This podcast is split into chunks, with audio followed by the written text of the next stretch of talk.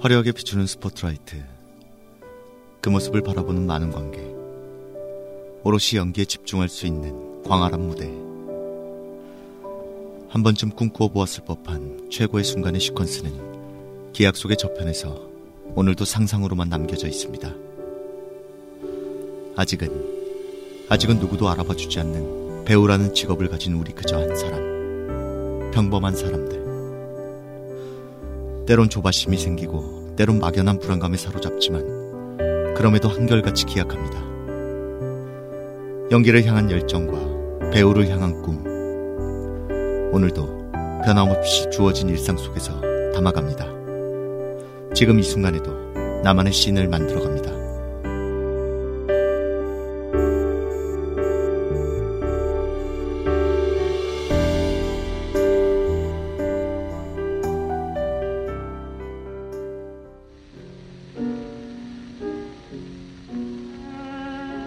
연기에 대한 열정과 배우를 향한 꿈을 담아가며 오늘을 살아가는 무명 배우들의 삶을 들려드립니다. 이름 없는 배우들의 작은 공간. 여기는 배우 사롱입니다.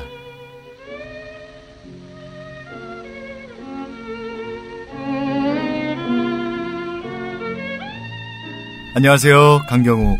이동욱입니다. 2주 만에 인사드리는 배우 사롱입니다. 사전에 공지사항을 통해 미리 안내드리긴 했습니다만 요즘 들어 제작진들이 무척 바빠진 상황이라 제때 녹음하기가 어려웠습니다. 청취자분들께 다시 한번 진심으로 사과드립니다. 네, 방송을 만들기 위해서 열정적으로 움직이고 있지만 상황이 여의치 않을 때가 종종 있기도 합니다. 여러분들께서 너그러이 이해해 주셨으면 좋겠습니다. 어느덧 5월의 마지막 주인데요. 시간이 순간 같을 때가 많습니다. 너무 빠른 것 같아요. 예, 예전에 웃 어른들께서 하시던 말씀이 생각납니다. 너 조금만 지나봐라. 눈 깜짝할 사이에 금방 지나간다. 그 당시에는 전혀 와닿지가 않았는데 이제야 조금은 알 수 있을 것 같습니다. 맞습니다. 지난 시간 오프닝 때는 소주로 비유했는데 지금은 고량주 같네요. 예, 쓰다 못해서 독할 지경입니다. 아, 조금은 천천히 가길 바라는 마음이 간절해도 시간이 흘러가는 것은 어쩔 수가 없겠죠. 넌 변할 수 있고 혹은 같은 곳에 머물 수도 있지. 규칙은 없는 거니까. 영화 벤자민 버튼의 시간은 거꾸로 간다의 대사처럼 오늘 우리에게 주어진 시간들을 의미 있게 만들어가는 것이 정답 아닐까 싶습니다. 17번째를 맞이하는 오늘 시간은 사롱 초대석으로 꾸며집니다. 원래대로라면 scene stealer 코너가 인사드릴 상황이지만 편성이 변동된 관계로 이번에는 건너뛰고 다음 달에 찾아뵙겠습니다. 배우 사롱을 만나는 다양한 방법. 동욱 씨가 한번 소개해 주시죠. 예. 배우사롱은 Apple iTunes를 비롯해서 팟티와 팟빵 등의 팟캐스트 앱을 검색하시면 바로 만나실 수 있습니다. 인스타그램 배우사롱으로 검색하시고 계정 direct 메시지로 소감이나 짧은 사연 기다리고 있, 있고요. 또 카카오톡 플러스 친구 채널 라디오 피플로 검색하시면 어, 추가해 놓으시면 또 방송에 대한 업로드나 정보 클릭 한 번으로 연결되는 direct link도 같이 안내하고 있으니까 편하게 이용하시길 바라겠습니다. 자, 그럼 오늘의 주인공인 배우 허윤 씨의 이야기로 꾸며지는 배우싸롱. 지금 시작합니다. 평범해 보이지만 평범하지 않은 이름 없는 배우들의 이야기. 내일의 빛이 될 원석을 만나봅니다. 사롱 초대석.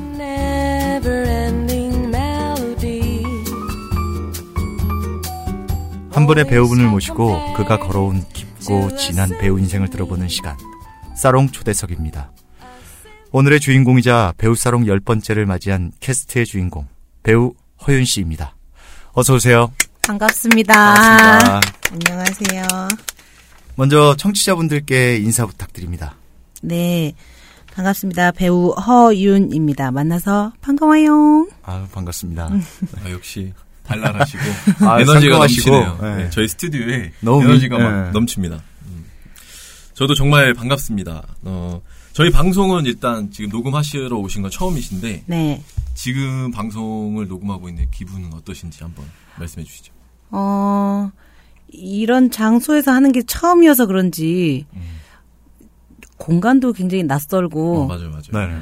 어, 새롭고 신기하네요. 어 신기하다. 네. 어, 이게 음, 말- 맞는 배우님이. 지금 말씀해 주시는 게 네. 뭔가 엑기스처럼 말씀을 해주셔서 그렇죠. 여기 오신 이제 그 전 배우분도 어 좀 처음에는 좀 당황하시다가 나중에 말씀하시더라고요. 이제 편하게 되시니까 네. 네, 편하게 말씀하셨대요. 네. 자, 그럼 지금부터 초대석의 포문을 열어보는 프로필 타임부터 시작해 보겠습니다. 허윤의 프로필 타임. 배우 허윤이 누구인지를 짧고 확실하게 소개해 드리는 시간인데요. 지금부터 동욱 씨의 목소리로 들어보도록 하겠습니다.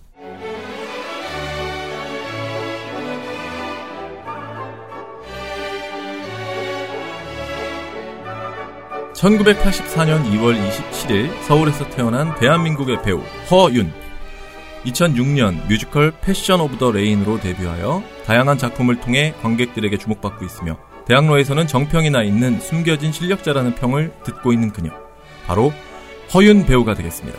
대표 작품으로는 뮤지컬 너 해봤니, 연극 공장장 봉작가, 청춘일발장전, 굿닥터, 의지할 곳 없는 신세, 마술연필, 봉준이여라, 1950 결혼기념일, 민초, 더 파이팅, 룸 넘버 13. 자, 숨 좀 고르겠습니다. 그렇죠. 결혼하고도 못 해본 남자, 뉴 강풀의 순정 만화, 보고 싶습니다. 프렌즈, 오래된 아이, 막무가내들, 러브 액츄얼리 2, 처음 뵙겠습니다. 이프 온리, 수상한 흥신소, 연애해도 괜찮아, 브라보 마이 라이프, 그대와 영원히, S 다이어리가 있으며, 현재 절, 절찬리 공연 중인 연극 사랑해 엄마를 통해서도 관객과 꾸준히 만나며 호흡하고 있습니다. 다채로운 스펙트럼과 매력을 지닌 배우 허윤. 그녀가 오늘 배우싸롱의 열 번째 게스트의 주인공으로 선정되셨습니다.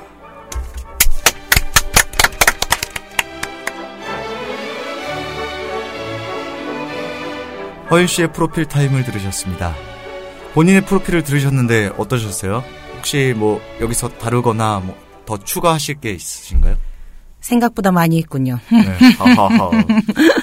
제가. 보통 저- 저희 라디오에서 소개하거나 네. 긴 멘트를 제가 하는데 이게 작품이 너무 많으시다 보니까 제가 숨을 에, 너무 어, 그러니까요. 가, 바서 네. 숨이 아마 가빠서. 이게 좀 편집하시는데 힘드실 것 같아요, 피디님이. 네, 되게 못했어요 나레이션을. 죄송합니다. 네.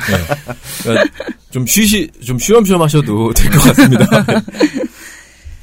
지금 또 다른 작품을 또 사랑의 연- 엄마라는 연극을 지금 공연하고 계시잖아요. 네. 간단하게 또 청취자분들에게 그 어떤 작품인지 소개를 한번 부탁드리겠습니다. 음, 엄마하고 아들의 삶의 이야기예요.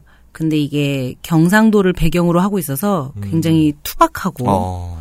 약간 뭐라 그러죠? 툭탁거리는 음. 느낌인데 음. 그 안에 애정 그리고 엄마들이 줄 수 있는 무한한 사랑 이런 것들을 코믹한 요소와 함께 음. 잔잔하지만 거대한 파도처럼 감동을 불러일으키는 작품이라고 할 수 있겠죠. 아, 저 설명이 네. 기가 막힙니다. 그렇죠. 어. 아, 근데. 주요하게 네. 봐야 될 포인트는 경상도의 저기 경상도 사람들이 말하는 그런 툭툭거리는 그런 말투에 섞이는 애정. 맞아요. 요게 좀 그 주요 포인트 같아요. 맞아요. 사투리가 주는 힘이 있는데 그냥 아무렇지도 않은 말투 안에서도 굉장히 무심한 척 하지만 음, 따뜻함이 그 안에 나타나더라고요. 숨겨져 있는 속뜻이 또 맞아요. 있는 거죠. 어. 그게 굉장히 크게 작품을 왔다 갔다 하는 요인이 되고 음. 있죠. 경상도 사투리는 뭐 따로 배우시거나 예, 제가 그 경상도 배우분들이 많이 계시고 어. 어, 사투리를 1대1로 티칭을 받고 네. 어, 그래서 원형 탈모가 오고 아, 사투리 때문에. 정말요? 스트레스가 너무 많이 어. 받아서 네. 어. 제가 저는 이제 강원도가 본적이어서 네. 본적은 어. 강원도고 저희 집안이 다 강원도 분이시라 사투리를 고치기가 쉽지 않더라고요. 상성이 좀, 아- 좀 다르죠. 많이 사실. 달라요. 예, 음. 강원도하고 경상도는 사실 좀 많이 다르죠. 그 네. 스- 그게 skill이. 음. 그래서 처음에 엄청 힘들었는데 지금은 다행히 자연스럽게 잘 된 것 같아요. 어. 그러면은 막간을 이용해서 살짝 그 경상도가 들어가는 그런 기억 남는 맛깔스러운 대사 하나만 해주시면 안 될까요? 음, 제가 궁금해서 그래요, 이거는. 어, 제 대사는 사실 재밌는 게 별로 없고요. 거기 나오는 이제 할머니들 할머니. 어, 할머니. 생선 파는 할머니들 할머니. 대사가 있는데 막 어이서 보이서 사이서 아 요거는 저 한 마리 5천 원인데 꼬마 두 마리 만 원에 가까이 요런 어. 여론. 아, 근데 확실히 이거, 그 이게 코미디잖아요, 지금. 네 코미디죠 그러니까 어. 한 마리 한 마리 5천 원인데 두 마리면 깎아줘야 되는데 그냥 만 원에 가져가라는 아, 어, 인심을 쓴 것처럼 하나 결국 인심을 쓰지 않은. 그쵸? 네. 어. 어, 그런 대사들이 있죠.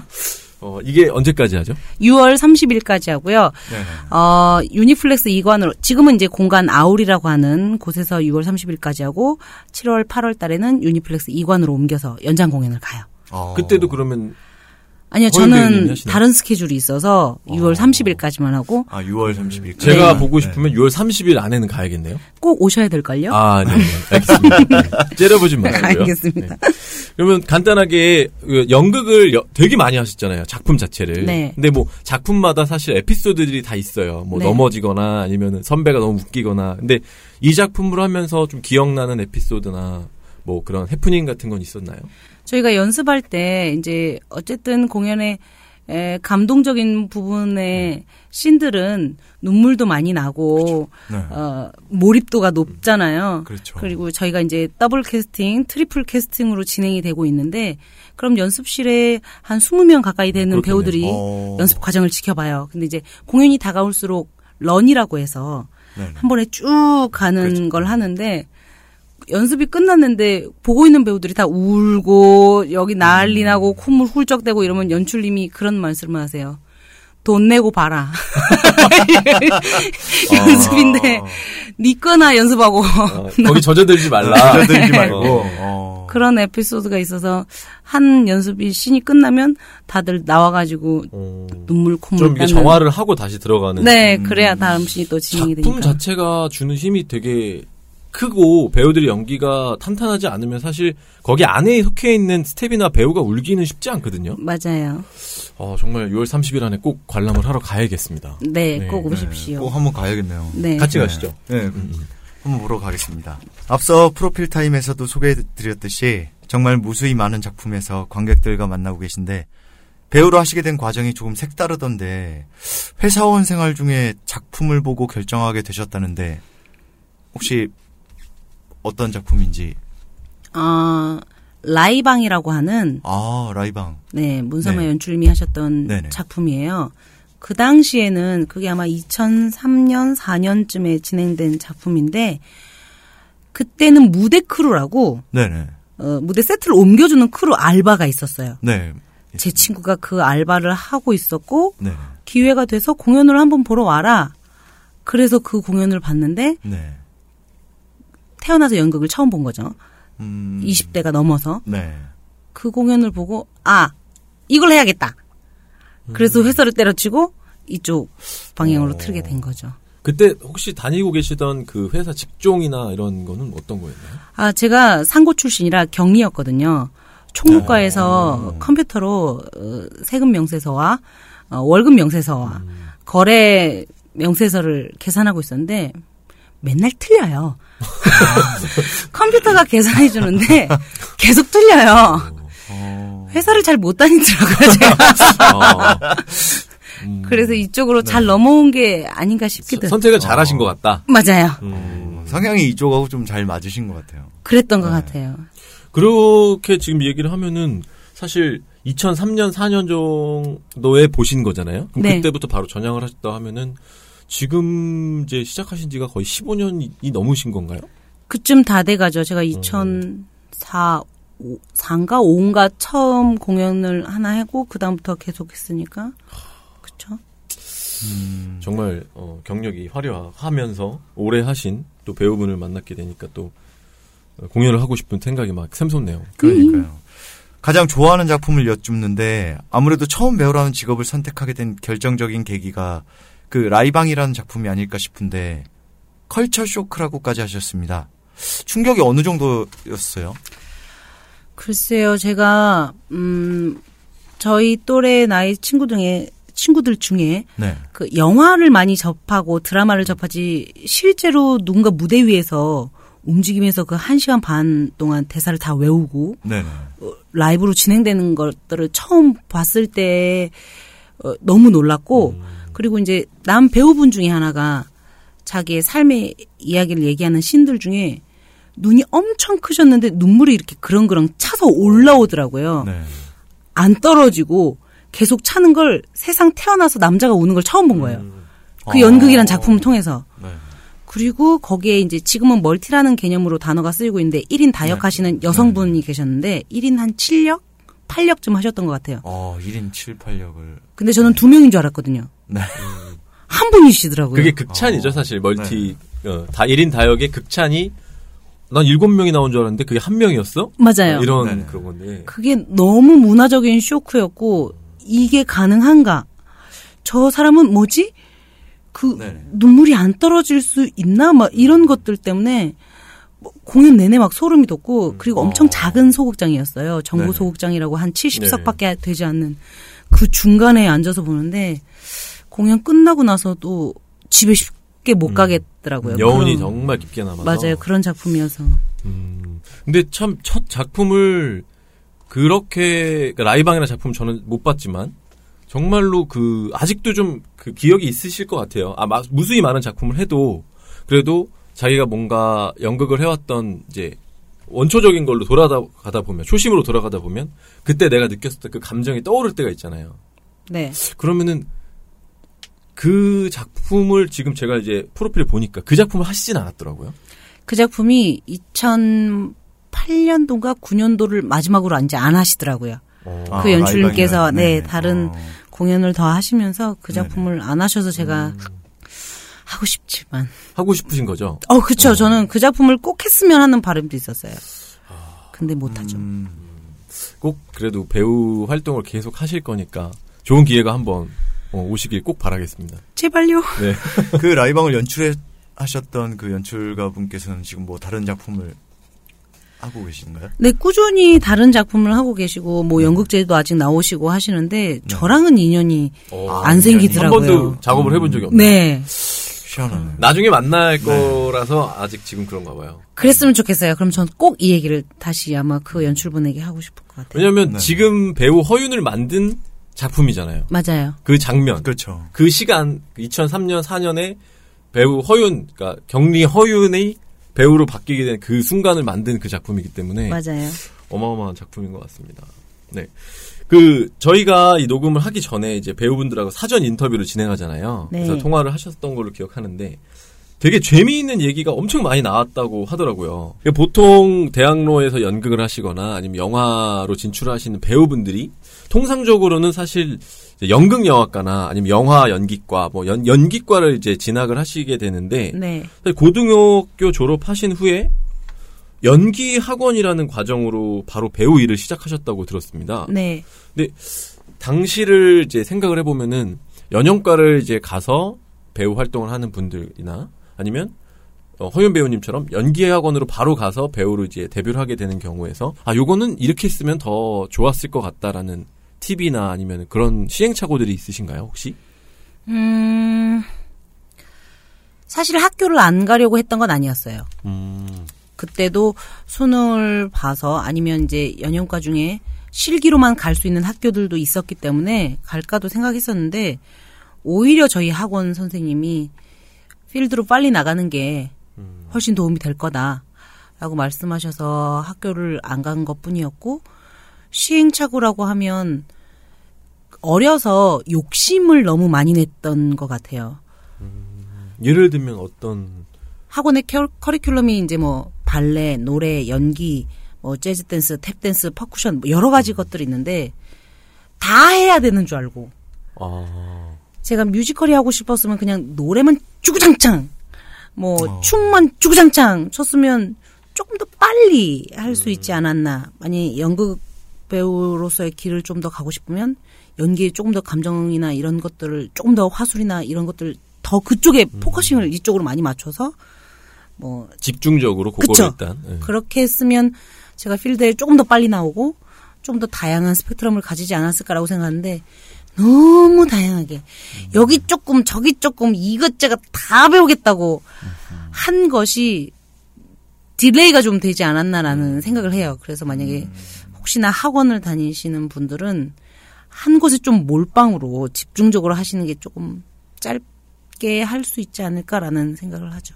그게 저희 시행. 정- 정리를 약간 청- 해보자면은- 청 취자분들한테 팁을 주시는 거네요. 그러니까 뭐 어쨌든. 몰빵이라고 하는 게뭐 연기 학원을 다니시는 지망생들도 이제 들으시는 분들이 계실 네네. 테니까 정리를 해서 말씀드리면 그러니까 다 하는 것도 좋지만 일단 어 자기가 주된 뭐 뮤지컬이면은 노래 쪽에 좀 집중을 해서 먼저 완성을 시키고 그 다음에 다른 거를 하는 게 좀 좋지 않을까라는 그런 advice인 것 같아요. 맞아요. 음, 좋은 advice인 것 같습니다. 그거는. 네 그리고 저도 사실 이제 입시 연기를 가르쳤던 적이 있었어요. 저도 이제 연기를 가르쳤었고 똑같이 연영과를 지망하거나 아니면 이제 연극을 연, 연극 배우가 되고 싶은 친구들을 가르친 적이 있었는데 저도 그렇게 얘기를 했어요. 사실 바- 연극 영화과를 굳이 가지 않아도 사실 지금은 바로 그냥 현장으로 가서 오디션을 보면서 경험을 키우는 게 더 좋지 않을까 하고 얘기하다가 원장님한테 엄청 혼났죠. 왜냐하면 학원 안 나올 안 나오면. 안 되잖아요. 네. 어, 짧은 네, 그 behind story였습니다. 그럼 조금 다르게 풀어서 배우로서 직업을 선택하시기 전에 한 사람으로서 배우라는 직업에 대한 느낌과 이미지는 어떠셨어요? 이거 좀 궁금하네요. 네. 음, 라이방을 보기 전에 배우들의 시선이 어떠셨는지. 사실 연예인 테레비에 나오는 사람 말고는 저는 이렇게 대학로의 뮤지컬, 연극, 마임 이런 공연에 대한 정보가 거의 없었어요. 네. 그리고 그런 사람들이 이렇게 많은지도 몰랐었고 이렇게 많은 사람들이 이런 걸 좋아하는지도 거의 무지한 수준이었기 때문에 그냥 다른 사람인 줄 알았어요. 다른 세계에 사는 사람들. 연예인과 똑같은. 네, 어. 그래서 그때 라이방을 봤을 때도 공연이 끝나고 이제 저희 친구가 크루 알바를 하고 있었다 그랬잖아요. 네네. 같이 끝나고 이제 뒤풀이를 네. 같이 가서 술자리를 하는데도 저는 그 사람이 연예인인 줄 알았어요. 음, 신기하고. 네. 네. 텔레비에 안 나와서 제가 잘 못 봤다 뿐이지 네네. 엄청 유명하고 연예인이고 뭐 술잔 하나 드는 거 안주 집어먹는 젓가락질도 다 다르게 보이고 그냥 다른 세계에 사는 사람들 음, 그 그런 사람처럼 보여서 지금은 아니시죠? 아이고 참 아이고 참 네. 지금은 네. 뭐 아니 다 똑같은 사람이더라고요. 네, 그럼요. 아, 그럼 제가 돌발 질문으로 하나 여쭤보고 싶은 건, 이제 연극 작품을 이제 많이 하셨잖아요. 네 혹시 영화나 이런 쪽으로는 생각이 없으신지. 있죠. 있고 음. 저는 이제 극단이라는 곳에 소속되어 있는데 거기 네. 안에서도 엔터테인먼트가 존재하고 네네. 거기에도 소속되어 있어요. 그래서 요 근래에 조금씩 시도하고 있어요. 드라마 오디션, 네네. 영화 오디션, 단역, 네. 뭐 조연, 고정 단역 뭐 이런 걸로 조금씩 조금씩 넓히고 있는데 네. 어 여배우들이 사실 20대 때 예쁘거나 어떠한 다양한 정말 독특한 네. 외모와 어떤 스펙이 확 높지 않으면 저는 한 40 넘어서 잘 돼야 된다고 생각하는 주의예요. 제 음. 개인적으로. 개인적으로. 네, 그래서 저는 40이 넘을 때까지 조금 더 기다리고 네. 어, 천천히 가도 되지 않나 이런 생각으로 음, 늦게 시작한 것 같아요. 음, 영화나 드라마 이런 거. 남이란- 남이란 씨도- 보면 네. 그런 생각을 하실 수가 없는 없게 달려오셨어요 사실. 네. 또 쉬지 않고 달려오셔서. 편수가 지금 네. 이게 어, 엄청나기 때문에. 근데 지금 허연 배우님 말씀하신 거가 되게 좋은 전, 전 개인, 개인적으로 네네. 저도 괜찮은 방법이라고 생각해요. 천천히 지금부터 준비를 하시면서 마흔 대를 준비를 하시게 되면 그쪽의 정보라든지 어떻게 그쪽의 매- 그 시스템이 돌아가는지를 알면서 배우로서 좀 갈아 놓는다면 충분히 네. 기회들이 오지 않을까. 제가 허윤 배우님을 이렇게 뵙고 좀 느끼는 이제 생각은 약간 라미란 씨랑 같은 이런 계보를 밟으실 것 같아요. 아주 좋네요. 네. 라미란 배우처럼 많은 다작을 하시잖아요. 맞아요. 네. 결혼도 하시고 뭐 아이도 잘 크고 있고 하는데 배우를 지금도 하시면서도 즐겁게 참 생활을 하시잖아요. 네. 그래서 좀 그런 계보를 잘 달리실 수 있을 것 같은 배우가 되실 것 같아요. 저도 그랬으면 좋겠어요. 네. 2006년 뮤지컬 Passion of the Rain 이 허윤 배우님의 데뷔 작품이라고 지금 알고 있습니다. 네. 어떠셨습니까? 그 꿈에 그리던 무대에 첫 발걸음을 떼는 그 기억은 어떻습니까? 제가 이 작품의 앙상블이었어요. 아. 이게 음, 뮤지컬 콘서트 형식이었고 네. 크리스마스를 겨냥한 음. 어, 23, 24, 25 일에 하는 특별 기획 3일짜리 같은 딱 네. 아, 네. 3일만. 네. 프로젝트 형식의 공연이었는데 네. 연예인부터 시작해서 뮤지컬 배우들이 거의 총출동한 엄청 스케일이 큰 어? 공연의 앙상블이었어요. 아, 규모가 엄청났군요. 네, 그래서 네, 어. 공연을 어디서 했냐면 군자에 리틀 엔젤스 회관이라고 어, 지금 예. 청룡영화제 시상식을 네, 하는 어. 그 극장에서 공연을 처음 한 거예요. 아, 데뷔작이 첫- 어마어마하셨네요. 첫 데뷔작을요? 네. 와우. 그, 물론 그래서 저 그날 연예인 엄청 많이 봤거든요. 연습실에서도 연예인 와서 엄청 신나고. 네. 근데 커튼콜을 할때 물론 그 삼천석이 가득 차서 절 보러 온 건 아니지만 제가 이제 인사하러 나가면 앙상블들이 인사하러 나가면 어쨌든 박수 치고 그렇죠, 해주잖아요. 그렇죠. 박수 소리와 함성으로 사람이 뒤로 약간 주춤 밀리는 느낌? 음. 그 환호와 박수로 오는 전율, 카타르시스, 막 경이로움, 막 오만 가지로 표현할 수 없는 것들이 한 번에 쭉 오는데 힘든 것도 있었겠지만 연습하면서 눈물이 질질 나가지고 커튼콜 하는데 그때의 기억이 끊을 수 없는 직업으로. 네, 네. 저를 만들어 놓은 것 같아요. 저 허윤 배우님의 지금 거의 좀 초반인데 네. 배우를 하실 수밖에 없는 운명을 타고 나신 것 같아요. 예, 왜냐하면 사실 첫 작품을 그걸로 데뷔하기 그렇게 큰 작품으로 데뷔하기 쉽지도 않을 뿐더러 그리고 그렇죠. 연극을 처음 본 작품에서 배우로 해야겠다라고 자기 인생을 저- 전환했고 그리고 첫 데뷔작인 Passion of the Rain이라는 그 큰 3천 명 앞에서 우리와 같은 함성 소리와 박수를 받은 그 경험은 강 배우님 있으신가요? 저는 없거든요. 그 정도로 많은 사람에게 하- 박수를 받아본 적이 없어요. 그래서 저도 없어요. 허연 배우님이 마- 말씀해 주실 때 간접적으로 그냥 상상을 해봤는데 저도 약간 좀 어, 손이 좀 떨릴 정도로 엄청나지 않았을까 싶어요. 그러니까요. 음. 지금 배우님이 딱 상상으로서 저희한테 이제 전달해 주시는 게 저도 상상을 해봤는데 어 부럽네요. 그럴 것 같아요. 예, 부럽습니다. 정말. 감사합니다. 3천 명이라. 진짜 대단하죠. 그 박수 소리의 뒷걸음질이 당연히 그럴. 수밖에 없을 네. 것 같아요. 왜냐면 첫 작품이니까. 이 이야기랑 맞, 맞을지는 모르겠는데 저 제가 이제 크루 일을 가끔씩 할 때가 있어서 예전에 이제 지킬앤 하이드가 이제 내한 공연을 했던 적이 있었어요. 네. 브레, 브래드 리틀이 네 그 직접 오셔서 이제 공연을 했었는데 세종문화회관에서 한번 했었거든요.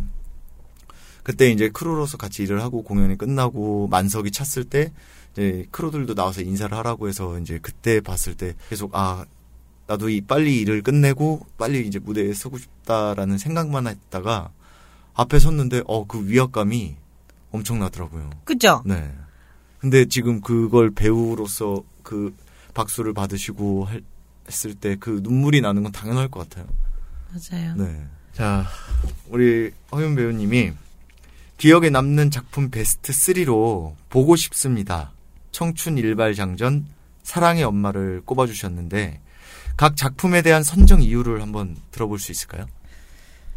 보고 싶습니다는 정말 작품이 좋은 작품이에요. 저희 7, 80년대를 살아가는 사람들의 가난한 네. 속에서도 피어나는 재미들 이런 것들이 있는데 사실 제가 처음 사투리를 하게 된 공연이 이 공연이에요. 음. 경상도 사투리를. 네, 그리고 어. 이 공연 때문에 원형 탈모가 온 거였고요. 아, 그럼 이게 처음이 아니네요. 원형 탈모가. 맞아요. 머리 괜찮으신가요? 괜찮을걸요? 근데 진짜 엄청 힘들었던 게 제 더블 경상도 사람이었고 부산 친구였고 네. 연출님도 경상도 분이셨고 그리고 경- 배우들 중에 70%가 다 경상도 분이셨어요. 원어민 앞에서 하는 거랑 똑같은 거네요. 네. 근데 이제 경상도도 나중에 아시는 분들은 아시겠지만 대구, 부산, 마산, 네. 창원 사투리가 틀리죠. 다 네. 틀린데 저한테 열, 연출님이 한 10명 있는 것 같았어요. 아, 맞아. 매일 끝나면 와서 그신 음. 사투리 틀렸고 이신 와서 그렇게 감정하면 안 되고 이걸 하는데 어, 같이 공연하는 오빠들은 힘드니까 연습 끝나면 네.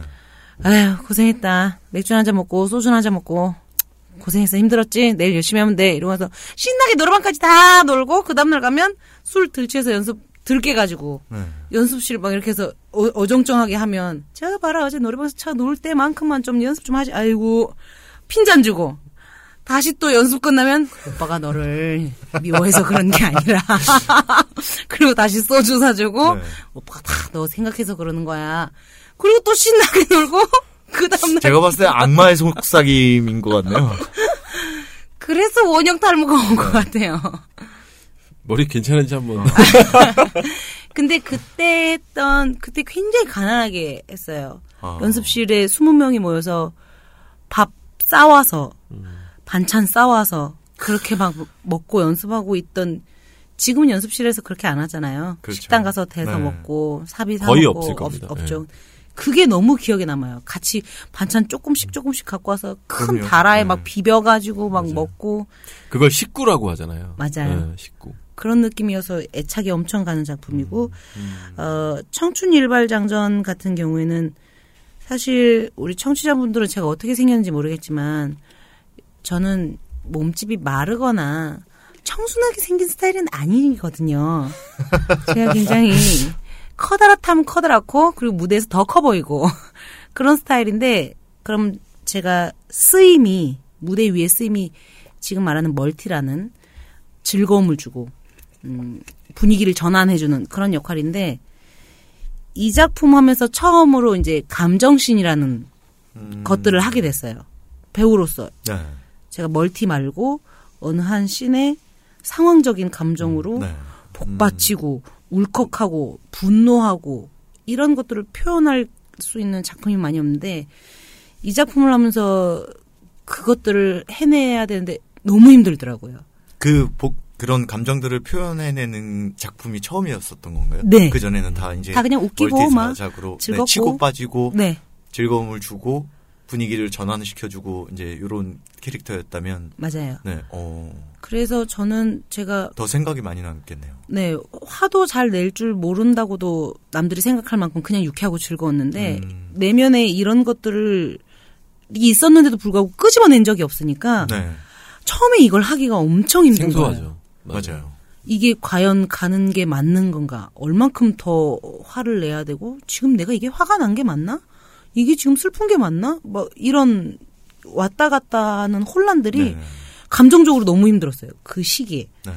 근데 그 작품 때문에 제가 그 연결고리로 다음 작품에서도 감정씬 있는 배역들로 넘어갈 수 있는 시기가 돼서 굉장히 저한테는 소중하고 고마운 작품이 되죠. 어, 그리고 지금 사랑의 엄마는 사실 제가 엄마도 아니고 아이가 있는 사람도 아니기 때문에 네. 그냥 일반 이렇게 말씀드리면 좀 그렇지만 무슨 뭐 다방 내지 뭐 아줌마 뭐 생선 파는 사람 뭐 과부만 한 열 번 했지만 그런 역할과 다르게 사랑으로 누군가를 감싸고 네. 그걸 포용하고 표현해내는 게 쉽지 않더라고요. 음, 엄마라는 단어가 주는 힘으로 표현할 수 있는 것들이 너무 어렵더라고요. 저도 많이 성장해지는 느낌이고. 그래서 이 작품을 하면서 사실 제가 연습할 때 굉장히 날카롭고 예민한 부분들이 있는데, 음. 어, 이 작품하고 다른 배우들과의 합? 아니면 관계? 아니면 연습할 때 예민함이 조금 더 없어지고, 포용력으로 음. 감싸주는 방법을 터득하게 된 좋은 계기가 되죠. 진짜 어 말씀해. 주시는 게 네. 이유가 다 세 작품 모두 다 허윤 배우가 성장해 나가는 데 있어서 네, 다 다, 도움을 준 네, 작품들이 단계적으로 맞아요. 저희가 이제 배역이 만약에 아들이나 딸이라면 엄마라고 부를 때는 이미 감정이 반은 먹고 들어가기 때문에 막 네. 그런 게 없는데 마치 엄마로서 자식을 대해야 된다는 뭐 그런 생각이면 어, 쉽지 않았을 것 같아요. 맞아요. 네. 6월 30일까지입니다, 여러분. 네. 공간 아우레사 합니다, 여러분. 모두 꼭 한번 관람해 주세요. 네. 또 사전 인터뷰에서 알게 된 정보입니다만 작품에 이제 캐스팅이 되시면 배역이 이제 되시면 네, 가장 먼저 하시는 일이 조사를 하신다고 하더라고요. 네, 거기서 좀 더 나아가서 좀 특별하게 배역을 분석하는 방법이 있다고 들었는데 이게 어 저도 본 적이 있는 방법이긴 하- 합니다만 상대 배역의 대사를 먼저 외워서 반대 성향의 관점으로 풀어가신다라고 하셨는데 정확히 어떤 건지 좀 설명을 해주실 수 있을까요? 어, 이거는 캐릭터가 조금 구축되고 대사를 조금 숙지했을 때 하는 방법이에요. 음, 음. 어, 제가 어느 정도 이런 사람이다, 어떤 캐릭터의 성향이 이렇다라고 해서 대사들을 내뱉는데 사실 호흡하고 있는 상대 배역이 제 대사를 잘 못 받거나 아니면 잘 소통이 안 되면 왜 안 되지 이런 고민을 하다가 저도 이렇게 된 케이스예요. 그래서 제가 상대방 대사를 제가 치고 이렇게 했을 때 나는 어떻게 줘야 조금 더 이 친구가 그렇죠. 잘될 수 있고 아 내가 이렇게 쳐서 이 친구가 받기 힘들었겠구나 네. 라는 것들이 생기니까 조금 더 이해하기가 쉬워지고 어 다양하게 얘기를 할 수가 있게 되더라고요. 그 상대방 배우하고도. 네. 그래서 저는 대사를 다 외워서 같이 노력하는 편이에요. 그리고 우리 학원 선생님 중에 제가 정말 좋아하시는 선생님이 그런 말씀을 하셨어요. 그때는 잘 이해가 안 되는데 배우는 무조건 줘야 된대요. 상대방 배우한테 대사를 네. 다 줘야 된대요. 음. 주려고 노력해야 되고 줄 수 있을 때까지 줘야 되고 없어서도 만들어서 줘야 된다고 그런 말씀을 하셨거든요. 근데 지금은 제가 그 말을 조금 이해하게 됐죠. 이렇게 작업을 하면서 그리고 이제 제가 나이가 30대 중반이 넘어가면서 저도 이제 후배들이 많아지잖아요. 그렇죠. 그리고 어른들 얘기하시는 경험치만큼 좋은 게 없다라는 말을 제가 지금 조금씩 조금씩 느끼고 있는 중인가 봐요. 그래서 더 후배들이랑 작업할 때는 더 주려고 하고 네. 또 선배님들하고 작업할 때는 또 선배님들도 주시는 좋은 선배님들 만날 때는 저도 더 열심히 하게 되고 네. 아까 우리 동욱 씨가 얘기한 것처럼 그 케미가 딱 꼭지가 맞을 때 터지는 포텐들이 있어요. 맞아요. 그렇죠. 그거 하기 위해 저희가 또 창작 활동하고 맞아요. 더 희열이 노, 있죠, 희열. 노력하는 네. 거기 때문에 그러면 정말 대사가 없어도 그 즉흥적인 상황에서도 눈만 보면 막 툭툭툭툭 막 넘어가는 네. 것들이 생기니까 그때 정말 닭살 돋죠. 그게 재밌어서 맞아요. 더 이렇게 하지 그게. 소위 그 소위 이렇게 표현하죠. 뽕맛이라고 맞아요. 빨리 무대 올라가고 또 올라가고 싶고 그런 합을 맞추고 싶 살아 움직이는 호흡을 하고 싶다라는 그런 뽕맛인데 맞습니다. 이게 허윤 배우님께서 말씀하신 것처럼 허윤 배우하고 어떤 B라는 배우가 있다면 허윤 배우가 계속 주려고 노력하는 걸 느끼는 순간 그 반대의 B 배우도 같이 주려고 노력을 할 거예요. 맞아요. 이게 통하게 되면 맞습니다. 거기서부터 또 이제 좀 절제를 네. 하게 되죠. 어, 거기서 너무 많이 줬나? 그럼 서로 그게 어, 말하지 않아도 잘 앙상블이, 즉 그게 소위 우리가 그 녹음에 말, 말하는 앙상블이잖아요. 네, 그렇죠. 네. 무르듯이 흘러가는 그런 흐름 그런 것들은 정말 좋은 그러니까 연기를 하시는 분이나 어, 연기를 준비하시는 분들도 정말 새겨 들어야 될 조언이 아닌가 싶어요. 식상한 질문일 수도 있을 것 같아요. 뭐냐면 이제 배우들이 작품을 이제 하고 나서 열심히 준비하고 아까 말씀하신 것처럼 케미가 터질 수도 있고 아니면 꽉 막힌 고구마처럼 정말 어, 힘들게 작품을 끝낼 수도 있는데 그 작품을 다 마치고 나서 그럴 때 어떤 기분이 드시는지 한번 여쭤보고 싶네요. 어, 공연이 매일매일 끝나고 매일매일 새로 시작하잖아요. 이 작품이 올 6월 30일에 끝! 이렇고 끝나고 마쳤을 때의 기분은 어쩌면 홀가분할 수도 있을 것 같아요. 근데 늘 매일매일 끝나는 안에 계속 뭔가 부족하고, 아, 조금 더, 아, 오늘 이렇게, 이런 아쉬움들이 많이 남아서, 왜냐면 관객들은 처음 보는 사람들도 있으니까. 그렇죠. 네. 늘 그리고 이 연극을 처음 보는 사람도 있고 이 공연을 처음 보는 사람도 있는 매일 다른 사람들을 만날 때 아 내가 오늘은 좀 이렇게 좀 잘 집중할 걸 오늘 좀 덜 됐나 이런 아쉬움 뭐 허무함 이런 것들이 사실 제일 많이 남는 것 같아요 연극이 끝나면 떠나보내기 싫었던 작품 혹시 있으신가요? 그러니까 이제 말의 뜻은 그겁니다. 작품이 이제 뭐 6월 30일 날 끝나잖아요. 그러면 어 더 하고 싶은 거. 한 달이라도 좀 더 했으면 좋겠다. 이틀이라도 공연을 더 하고 싶었던 공연이 혹시 있으세요? 음 그 민초라고 동학농민운동에 관련된 지금 한창 뭐 갑자기 붐이 돼서 막 드라마도 나오고 막 이렇게 하던데 그 민초라는 작품이 있어요. 그건 중간에 북타악이라는 퍼포먼스도 들어가는데 에, 공연을 늘 짧게 짧게 해요. 그거는 한 4일? 일주일? 이렇게씩밖에 네네. 못해요. 워낙 스케줄들도 음. 다른 배우들이 많이 바쁘시고 이런데 그 북 쳐서 하는 퍼포먼스 4, 5분을 하기 위해 한 달 동안 2시간, 3시간씩 그걸 쳐야 되거든요. 그렇죠. 그 힘듦을 다 이겨내고 공연이 올라갔는데 공연이 너무 짧으니까 아, 아. 까운 거야. 네. 그리고 연습을 그거 그렇게 했는데. 솔직히 네. 그렇게 해서 만들어놨는데 일주일 안 하면 다시 그렇게 못 쳐요. 그렇죠. 어. 손이 굳어가지고 그만큼 빨리빨리 또 잘안 몸이 되고 반응을 안 하죠. 네 어. 너무 아까운 거야. 그게 이 땀을 그렇게 육수를 그렇게 많이 뽑아내서 내가 이거를 한 달 반을 연습하고 4일밖에 안 하는 명검을 칼을 엄청 갈았는데 두부 한번 싹 썰고 그냥 닫아버리는 거죠. 한 3주씩 공연하면 너무 좋겠는데 안타깝죠. 아니, 저도 부분이죠. 그 작품을 워낙 많이 하셔서 그러니까 사실 배우가 특히 연극을 하시는 배우분들이 작품을 떠나보내기 쉽지 않다. 그러니까 아, 좀 더 하고 싶다라는 감정을 갖는 경우가 그렇게 많지는 않다고 생각을 해요. 맞아요. 근데 그렇죠. 충분히 어, 민초라는 작품은 그러실 수 있을 것 같아요. 사비를 털어서라도 한 이틀은 더 육수를 뽑, 뽑았으면 한 만큼은 뭘 해야 되는데 네. 너무 아쉽죠. 아쉬울 것 같아요. 아 오늘 정말 토크 예, 네. 너무 재밌는 것 네, 같습니다. 재밌는 네. 시간이었습니다. 배우 허윤 씨를 모시고 즐겁게 꾸며가는 시간. 여러분들께서는 지금 배우 사롱을 청취하고 계십니다.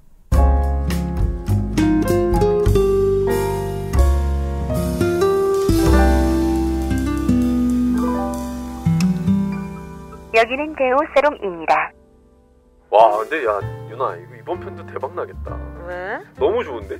그래? 나 잘 몰라. 내용이 너무 좋아. 크로일도 저도 많이 해서 잘 알거든요. 맞아요. 너무 힘들죠. 바로 코앞인가요? 몇 시간 뒤인가요? 나 내일 결혼이야. 몇 시간 안 남았대. 나 어떻게 한 8시간 있다 헤어 메이크업 하러 가야 돼. 10시간 있다가. 콜 6시지. 아니, 우리 8시. 8시요? 왜냐면 시계 1시 반이니까 아 그럼 시기 늦어. 어. 8시면 Ready. Action. 17번째 시간이자 사롱 초대석으로 찾아뵙고 있는 배우 사롱입니다. 어, 이제부터는 조금 독하고 씁쓸한 질문들을 드려볼 텐데요. 어, 이 배우를 선택한, 인생에서 이 길을 선택한 것에 후회한 적이 있다, 없다. 또 그거에 대한 이유를 좀 여쭤보겠습니다. 있죠. 장점이자 단점일 수도 있는데 저는 그 전에 사회생활을 했잖아요. 그렇죠. 음, 그래서 감정을 드러내는 것에 일제 철저히 배제되어 있었고 네. 누구한테 혼나도 웃어야 됐고 화가 나도 그냥 가만히 있어야 음. 되는 이런 삶을 살다가 이 직업을 통해서 제가 이제 감정을 잘 표출하고 드러내는 삶으로 삶도 그렇게 바뀌게 되더라고요. 그렇죠. 그래서 옛날 같았으면 좀 참은 참을 수 있었던 일들도 욱해가지고 싸움이 더 커지거나 네. 음, 한번 조금 생각하고 다시 얘기해도 되는데 순간적으로 욱하면 이 감정 조절이 제어가 잘 안 되더라고요. 어, 그래서 싸운 친구도 있고 멀어진 사람도 있고 그래서 소문도 안 좋게 나고 이런 구설수들도 많이 어, 겪게 네. 되더라고요. 그러면서 제가 내가 이 일을 하면서까지 이렇게 욕먹을 필요가 있나 싶기도 하고 어, 어느 한편으론 내가 뭘 그렇게 잘못했나 싶기도 하고 그런 적이 있어서 좀 어, 후회한 적이 있었죠. 사실 지금은 지난 과거니까 조금은 좀 편안하게 말씀을 하시는 거지만 당시 생각해 보면 좀 심각한 문제예요. 그쵸? 어, 어, 어. 성격을 바꿀 수도 있는 거죠. 그러니까 이러면 괴로울 수 있잖아요. 그쵸? 좋아했던 지인들이나 뭐 친구들이 그렇게 오해를 하거나 또 그런 오해가 생겼을 때는 사실 나는 되게 즐겁고 내가 하고 싶은 일을 하는데 그것들로 인해서 어, 안 좋은 일들이 생기면은 사실 어, 그것만큼 힘든 건 없, 없- 없 는 건데 잘 그래도 큰 사고 없이 흘러오셨기 때문에 지금 또 배우 생활을 열심히 하고 계신 것 같네요. 네. 맞습니다. 뭐, 이, 이 일을 해오면서 뭐 서럽거나 뭐 스스로 초라해지는 순간이 있었나요? 뭐 있다면 언제 그런 적이 있었는지. 음, 연극하시는 분들한테 붙는 꼬리표들 있잖아요. 네. 가난하다. 음, 돈을 많이 못 벌다. 네. 라는 순간들이 저한테도 오더라고요. 음, 안올 줄 알았죠. 네. 저 굉장히 삶에 애착 있고, 네. 아, 굉장히 독립적이고 주체적으로 사는 삶을 살기 때문에 저는 사실 제가 버는 만큼 잘 쓰는 편이거든요. 네. 여러 가지 일도 많이 하고. 네. 근데 그것들이 한순간에 막 무너지고 막히는 순간이 오더라고요. 그 공연에 대한 페이라는 네. 것들이 어, 다 들어오지 않고 공연이 엎어지면서 있었던 일들을 다 놔야 되고 음. 그런데 빚이 생기더라고요. 음. 그럴 때 회의감이. 네, 힘들었죠. 그렇다면은 조금 조금만 더 들어가서 그러니까 돈은 없으면 정말 비참하고 정말 초라해지는 건데 좀 에피소드라고 하, 는 정말 뭐 누구는 그렇더라고요. 뭐 라면으로 계속 뭐 일주일을 먹은 적도 있고 그다음에 정말 어, 저 같은 경우는 지하철비가 없어서 이제 역장님한테 신분증을 맡기고 한 달 뒤에 이제 갚았던 그런 게 있는데 정말 어 그 정도로 힘들었던 에피소드들이 혹시 혹시 있으신가요? 있죠. 제가 서른 살쯤 됐을 때 하필 서른 병이 걸릴 때쯤 어. 어, 공연을 연습하는 기간 안에도 저는 늘 아침에 아동극, 가족극을 늘 해왔어요. 네. 음. 근데 이제 연습을 10to10이라고 하죠. 네. 12시간씩 해야 되는 상황이 벌어지고, 그 당시 제가 월세였고, 어, 연습 때문에 아무것도 하지 못했고, 그리고 공연이 올라가서, 네. 그럼 이제 다시 일을 잡고 해야 되는데, 특공이 많을 거다. 특별 공연, 아침에 하는 공연이 많고, 페이가 좀 올라갈 테니, 아무 일도 잡지 마라. 그리고 제가 제일 잘못한 것 중에 하나는 구두 계약이었던 거죠. 줄 테니 그렇죠. 기다려라. 네. 그러고 나서 그 공연을 연습을 한 달 반을 하고 공연을 3개월 했는데 한 번도 돈을 못 받았어요. 아, 단 한 번도요? 네. 말 그대로 사기죠, 사기. 그쵸. 주겠다. 그리고 객석에 관객이 차는데 다 초대다. 어, 버는 돈이 없다. 어, 기획팀 애들 먼저 주고 나중에 주겠다. 이런 것들이 밀리는데 제가 그때 월세 35만 원에 뭐 핸드폰 요금 어쩌고 저쩌고 하면 최소한 그렇죠. 그래도 최소 한 100은 네, 7, 생각을 80만 원에서 했어요. 100은 네. 있어야 되는데 그 한 4, 5개월 사이에 저는 이제 메꿔야 되니까 그렇죠. 어떻게든 막 계속, 돌려막기로 네, 이렇게 하고 돌려막기가 뭐 되는. 남한테 막 빌리고 막 뭐 보험 약관 대출 받고 어, 막 이렇게 막 이거, 오잖아요. 어이구, 저 왔어요, 지금 저도. 그게 눈덩이처럼 불어나더라고요. 맞, 맞, 맞아요. 그 공연이 그래서 결국에는 사실 그 공연은 배우들이 보이콧을 했어요. 돈을 안 주면 이제 공연을 음. 못 하겠다. 네. 잘하신 것 같은데요, 네. 그거는 선택을. 네. 그런데 그 다음 후폭풍이 에, 너무 깜짝 놀라게 오는데 저는 굉장히 제 말씀드렸지만 제 삶의 애착과 네. 저 굉장히 개인주의고 저 저를 너무 사랑하고 네. 독립적인 사람인데 연기 톤으로 바뀌고 있습니다. 네. 조절해 갑자기 주고요. 네, 소리가 네. 근데 통장에 에, 2천 몇백 원 남았더라고요. 저 사실 돈 없으면 잘 나가지도 않고 남한테 돈 빌리는 것도 싫어하고 이런 스타일이어서 술 먹을 때도 늘 5천 원, 만 원씩은 내야 되는 네. 성격이에요. 어, 성격이. 네, 네. 2천 몇백 원을 어디 나갈 수도 없고 네. 어, 잠깐 사이에 밤에 잠이 안 와서 네. 화가 나서 잠이 안 오더라고요. 어, 화가 나서. 누워서 자려고 그러면 화가 나서 잠이 안 와서 불면증 오고 살면서 처음 불면증이 오고 그러면서 돈이 없다라는 이 자존감이 떨어짐으로 인해 대인 기피까지 같이 오더라고요. 음. 그래서 근 한 달 반, 두 달을 집에서 음, IPTV 영화만 드라마 네. 뭐 이런 것만 보면서 집에서 거의 치과 생활을 했나 봐요. 어. 저희 저 제 과거랑 좀 비슷한 부분이 겹쳐서 저도 지금 막 올라오는데 그때 그 사기 일명 사기를 쳤던 그 제작자들이나 뭐 그쪽 프로덕션은 지금 뭐 아, 없어진 건가요? 아니면 하고 있나요? 아직 한 아직 2, 3년 전까지만 해도 아직도 활동하고 있는 걸로 제가 소문을 들어서 네. 알고 있죠. 그럼 그때 결국 그 출연료는 못 받으신 거예요? 못 받았죠. 전 다른 배우들 다. 네. 참 이런 일은 뭐 지금은 거의 없 다라고 알고 있지만 맞아요. 정말 예전에 30대 지금으로부터 거의 9년, 8년 전인데 네, 그때는 네. 참 이런 일이 많이 있었죠. 근데 이런 일은 꼭 없어져야 될 것 같습니다. 아유, 제작사님들 돈 잘 주세요. 돈 돈은 네, 일한 만큼 배우는 줘야죠. 직업입니다. 네. 열정만으로 할. 수 있는 건 아닙니다. 네. 하, 네. 씁쓸한 어, 씁쓸했네요. 답변. 네. 어, 그럼 또 제가 조금 다른 의미에서 질문을 한번 드려보자면은 배우라는 일을 해오시면서 자기가 의도하거나 아니면 내가 의도치 않게 버려야 했던 것들이 혹시 있을까요? 이거는 뭐 물질도 그렇고 뭐든 다 통틀어서 좀 포괄적이죠. 너무 질문이. 네. 포괄적이네요. 네, 조금 그럼 세밀하게. 어, 버려야 된다고 하면 저는 저를 너무 사랑하는데 제 자신을 조금 버려야 버린다기보다 조금 내려놔야 하는 부분들이 생기더라고요. 일을 하면서도 또 제가 이 일을 좋아하니까 뭐 사실 경조사가 생겨도 잘 가지 못하는 경우들도 생기고 네. 스케줄이 좀 조율할 수 있으면 조율하겠지만 욕심이었던 것 같아요. 그런 걸로 인해 조금 내려놓고 제 삶에서도 조금씩 변질되어 가고 있는 저를 발견할 때가 있었어요. 내가 원래 이런 사람이었나?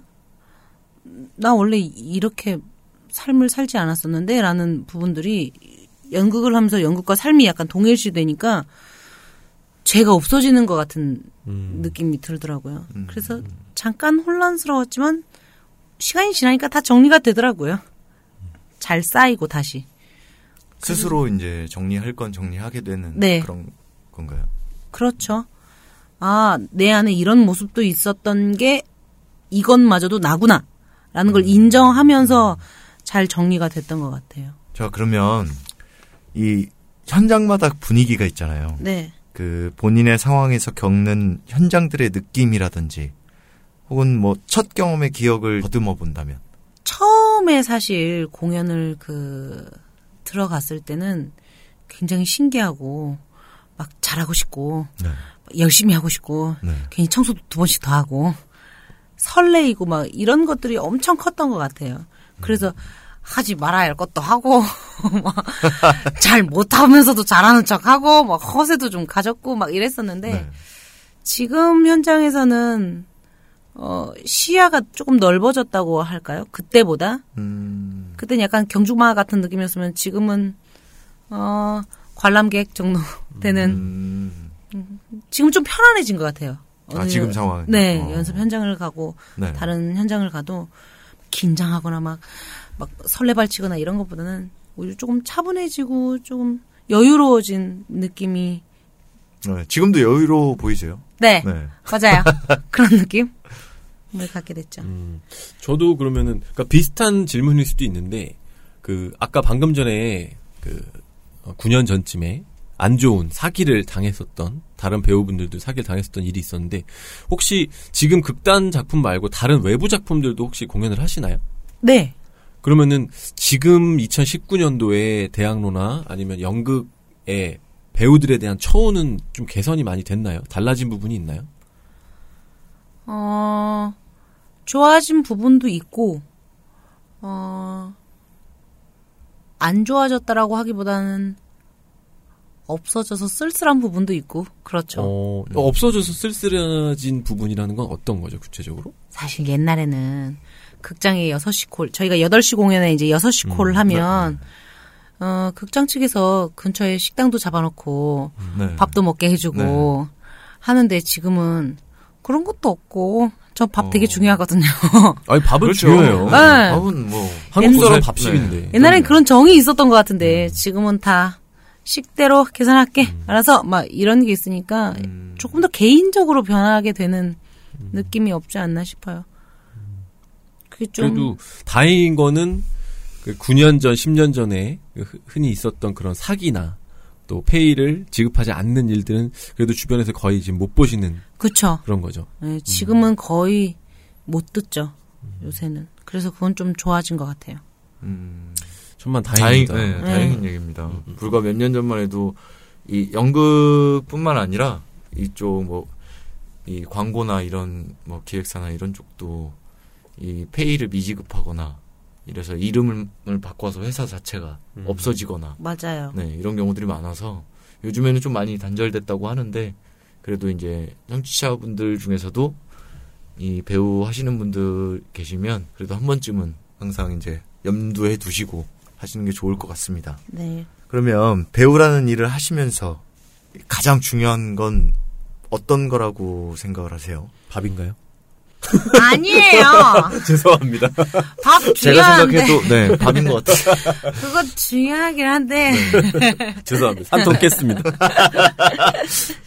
근데 가장 중요한 건 글쎄요 옛날에는 뭐 어떤 열정 뭐 이렇게 얘기할 법한데 지금은 어, 희망인 것 같아요.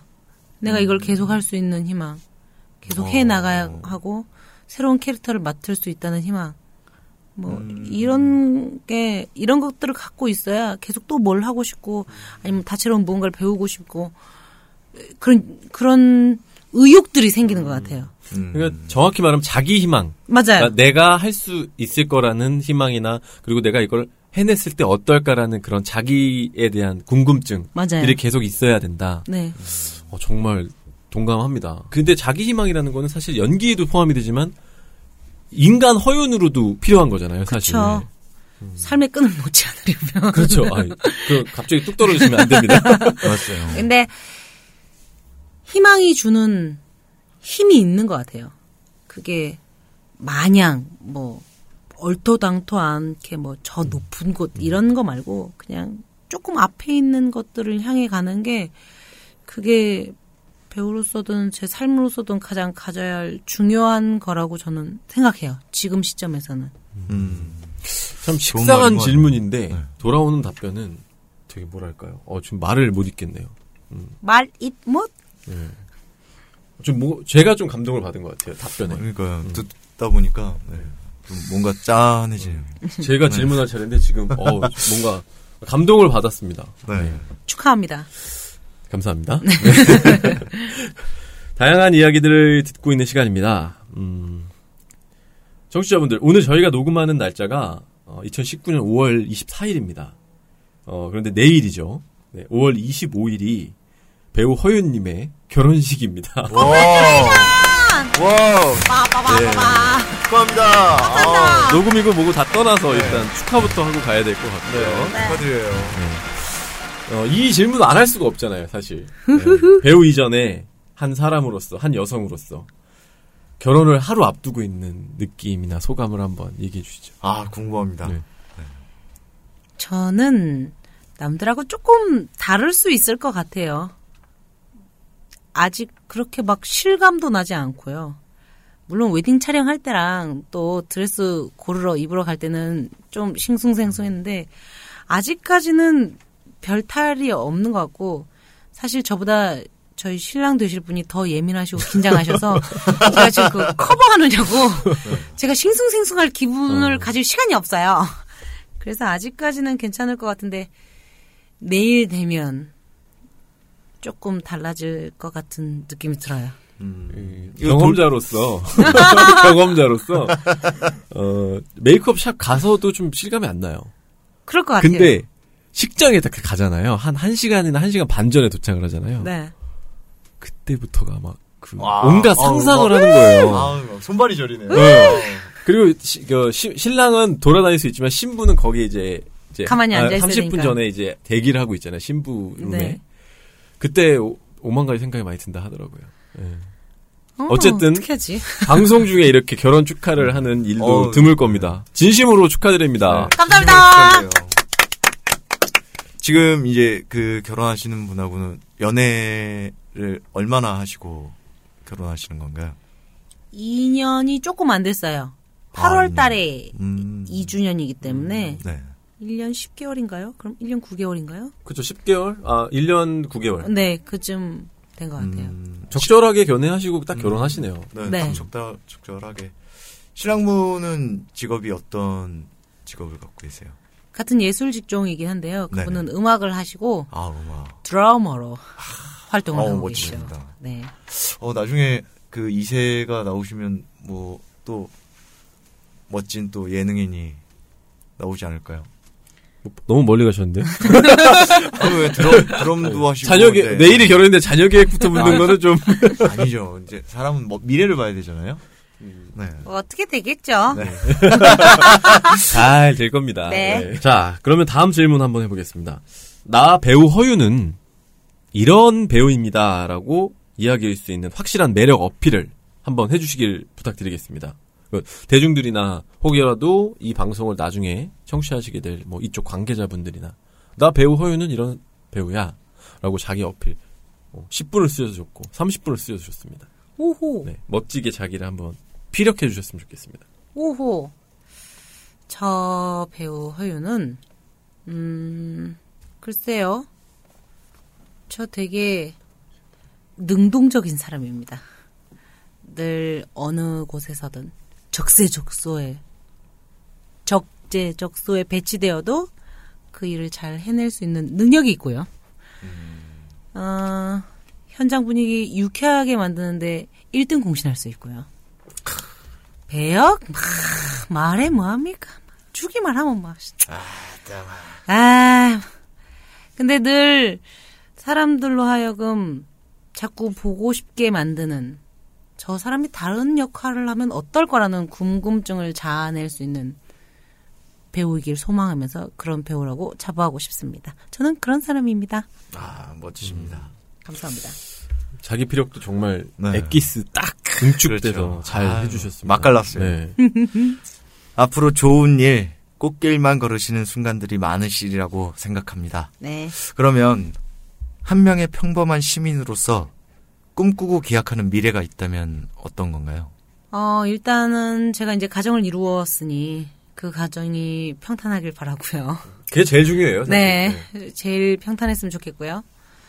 그리고 제가 하는 일에 있어서도 다행히 제가 가진 직업에는 정년퇴직이 없기 때문에 제가 할 수 있는 는 만큼 늘 끝까지 했으면 좋겠다 싶은 게 제가 갖고 싶어하는 미래, 제가 지향하는 미래, 제가 꿈꾸는 미래가 그런 미래가 아닐까 싶어요.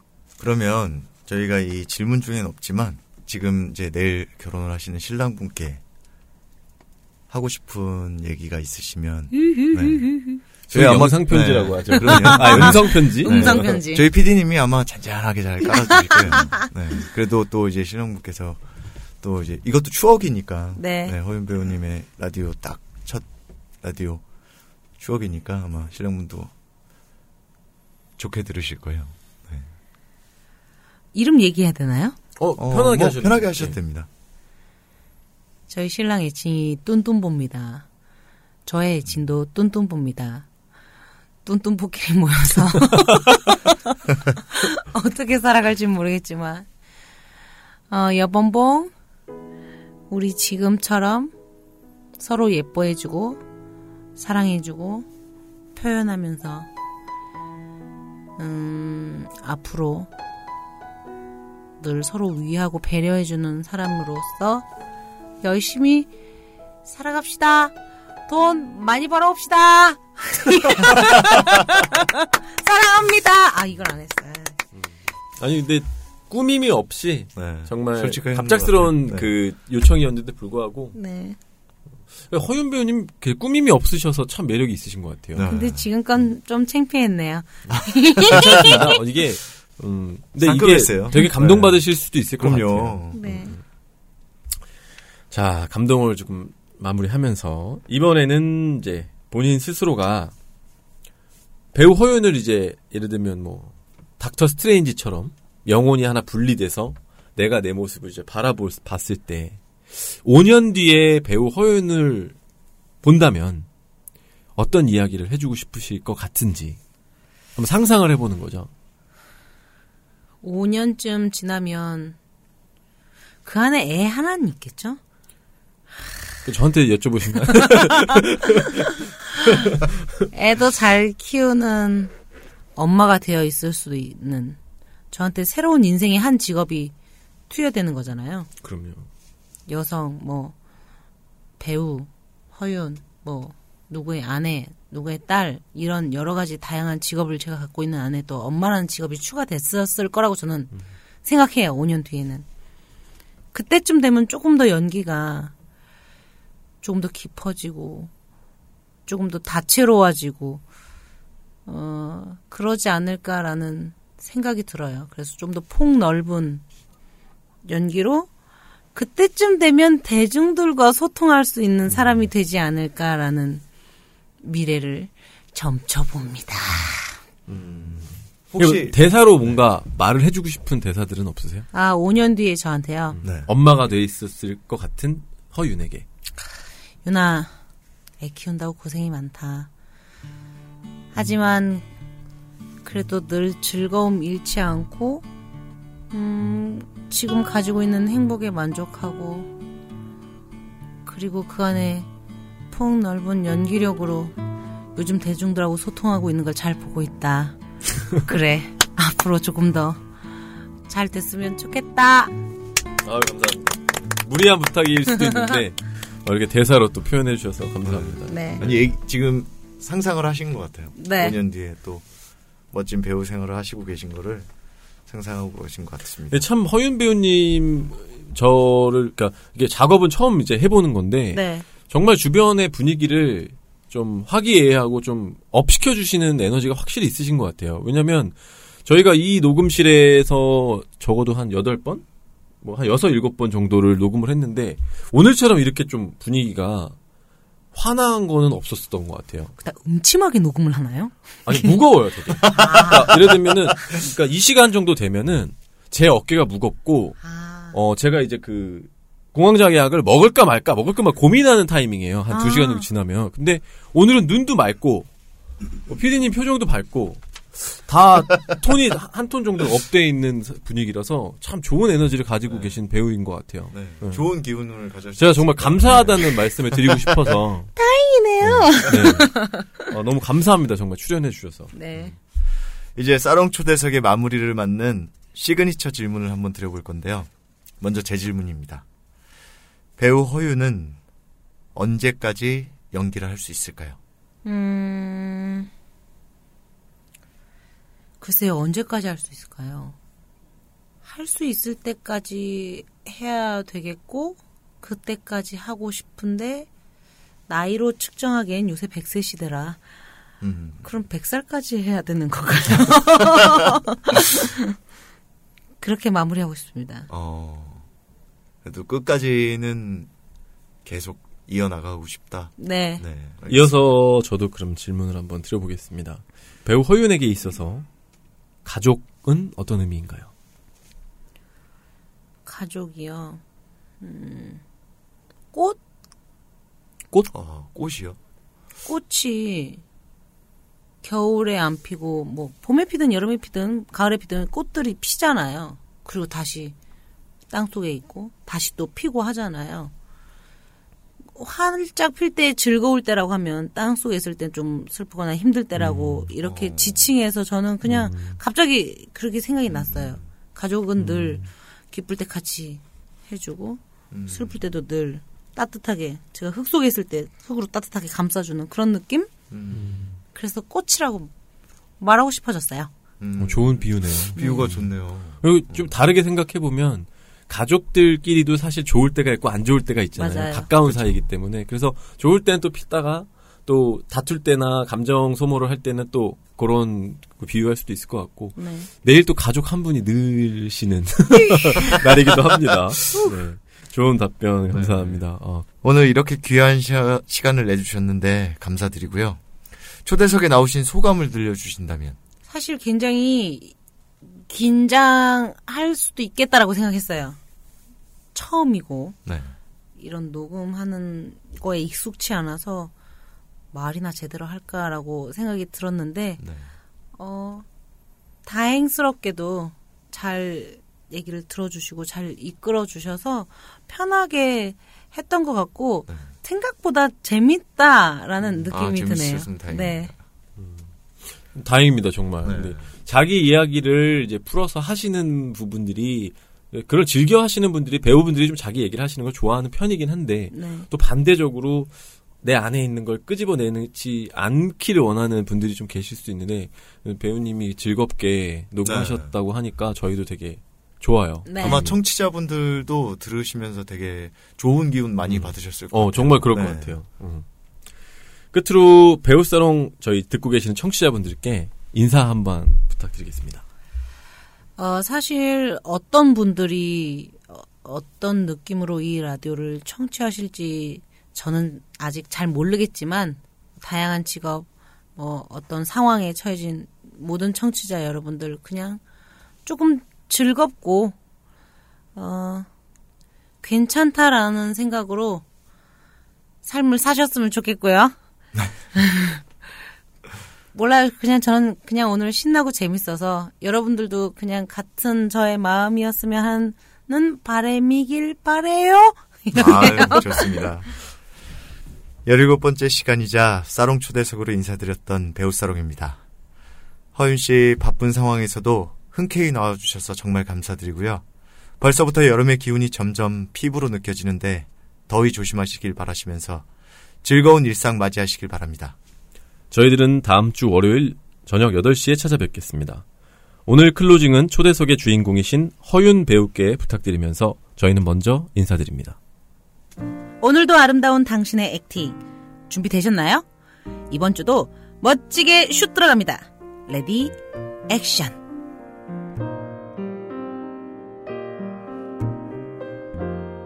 I see trees of green,